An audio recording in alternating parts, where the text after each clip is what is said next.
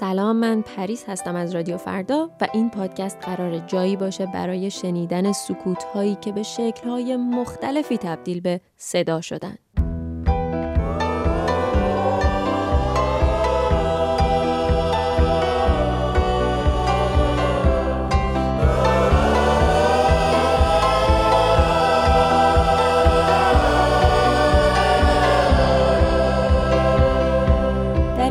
تاثیرات طولانی مدت هجاب اجباری حرف می‌زنیم از رد پای تحمیل تأثیری که میشه بهش گفت تروماهای حاصل از هجاب اجباری سوالی که هر بار در هر قسمت از این پادکست مطرح می‌کنیم اینه که آیا وقتی به عنوان یک زن به یک کشور آزاد مهاجرت می‌کنیم دیگه همه چی حله؟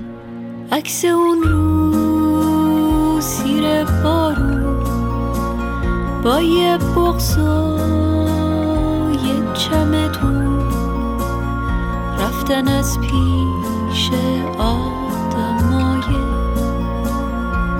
نازنین و مهربون.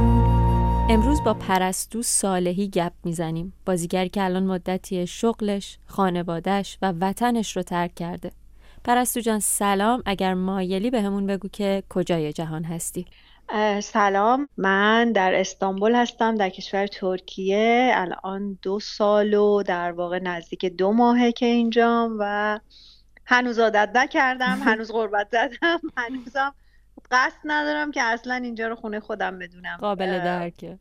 آره هنوز در حال پذیرشم و خیلی سخته برای من شخصا. تو اولین باری که تصویر خودتو با پوشش اختیاری یعنی پوششی که خودت انتخاب کردی تو تلویزیون دیدی اون ته ته قلبت چه حسی داشتی؟ واقعیتش من وقتی اومدم اینجا خیلی طول کشید تا اصلا حتی کلاه چون من تو ایران هم که بودم سال آخر دیگه مثلا تبلیغات و اینایی که تو صفم میذاشتم چون ممنوع کارم بودم با کلاه این کار رو انجام می‌دادم. یعنی یک سال دو سال آخر هرچی تبلیغ تو صفحه من حالا مثلا استوری در واقع اینستاگرام یا فیسبوک بوده همه با کلاهه.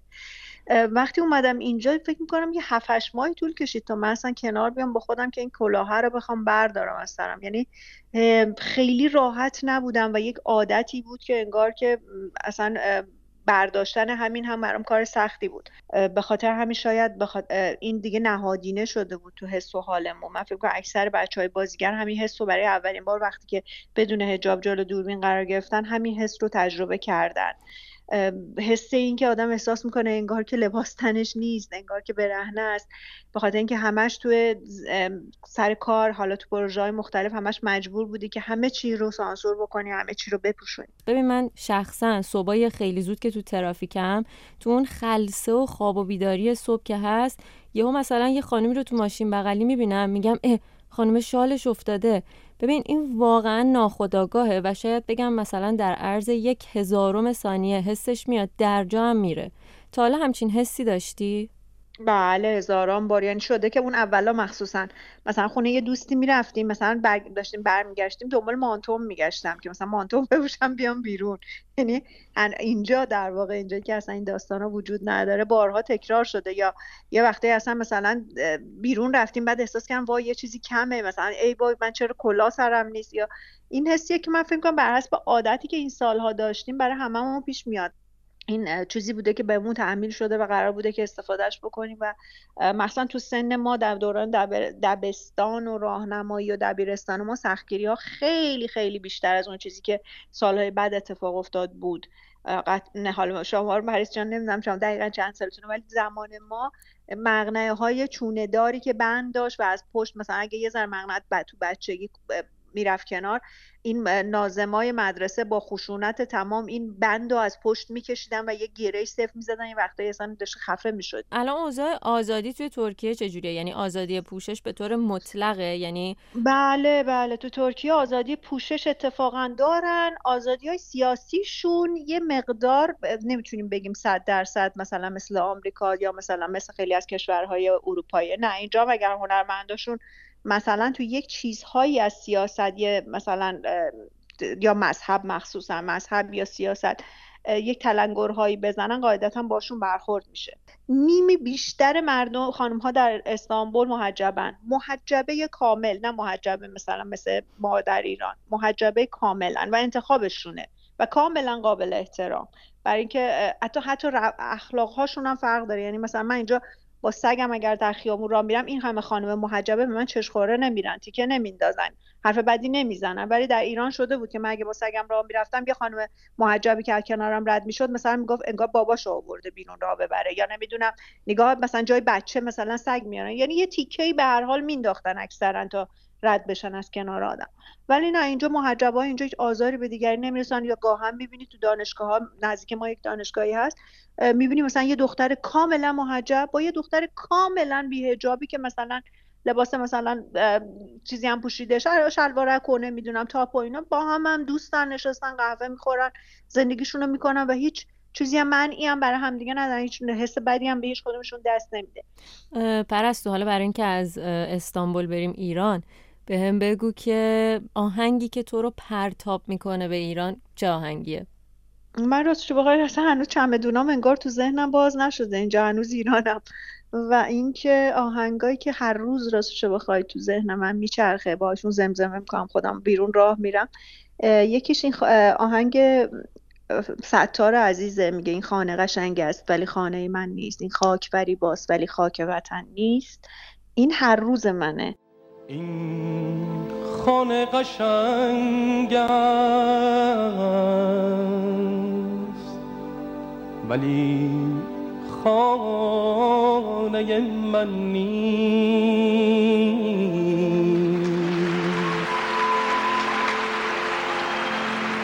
من خانه بدوشم.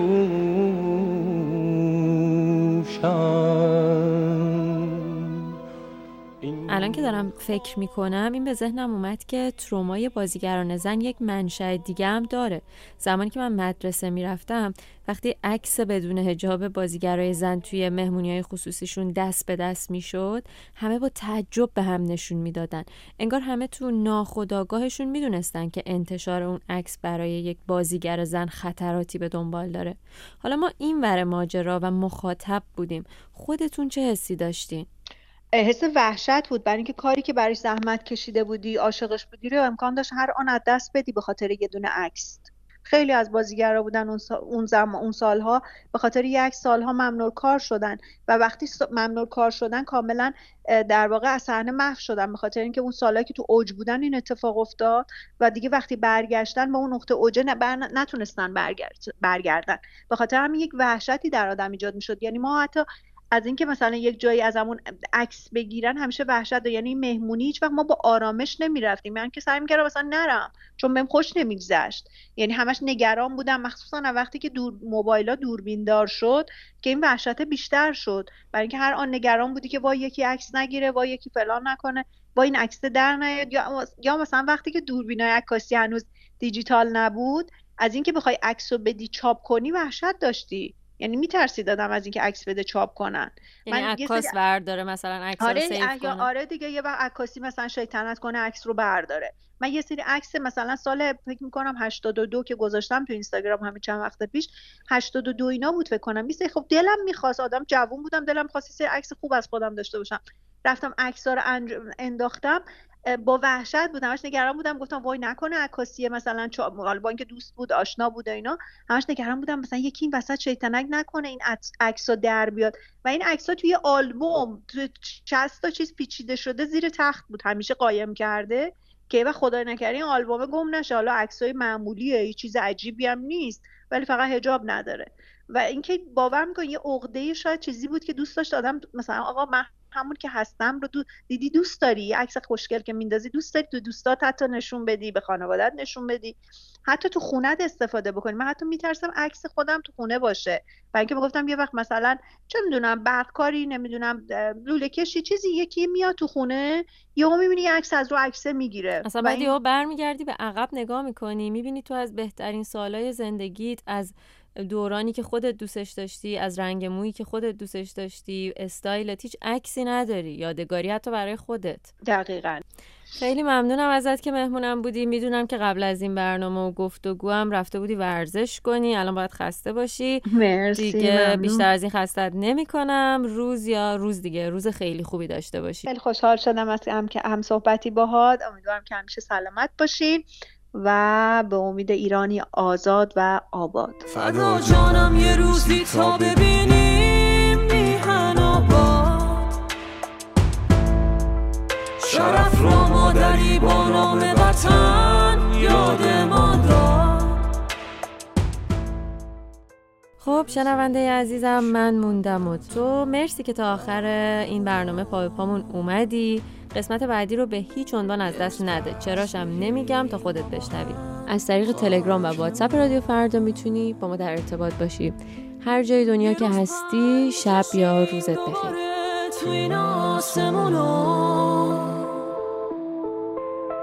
همه جشن می‌گیریم یه روزی آزادیمونو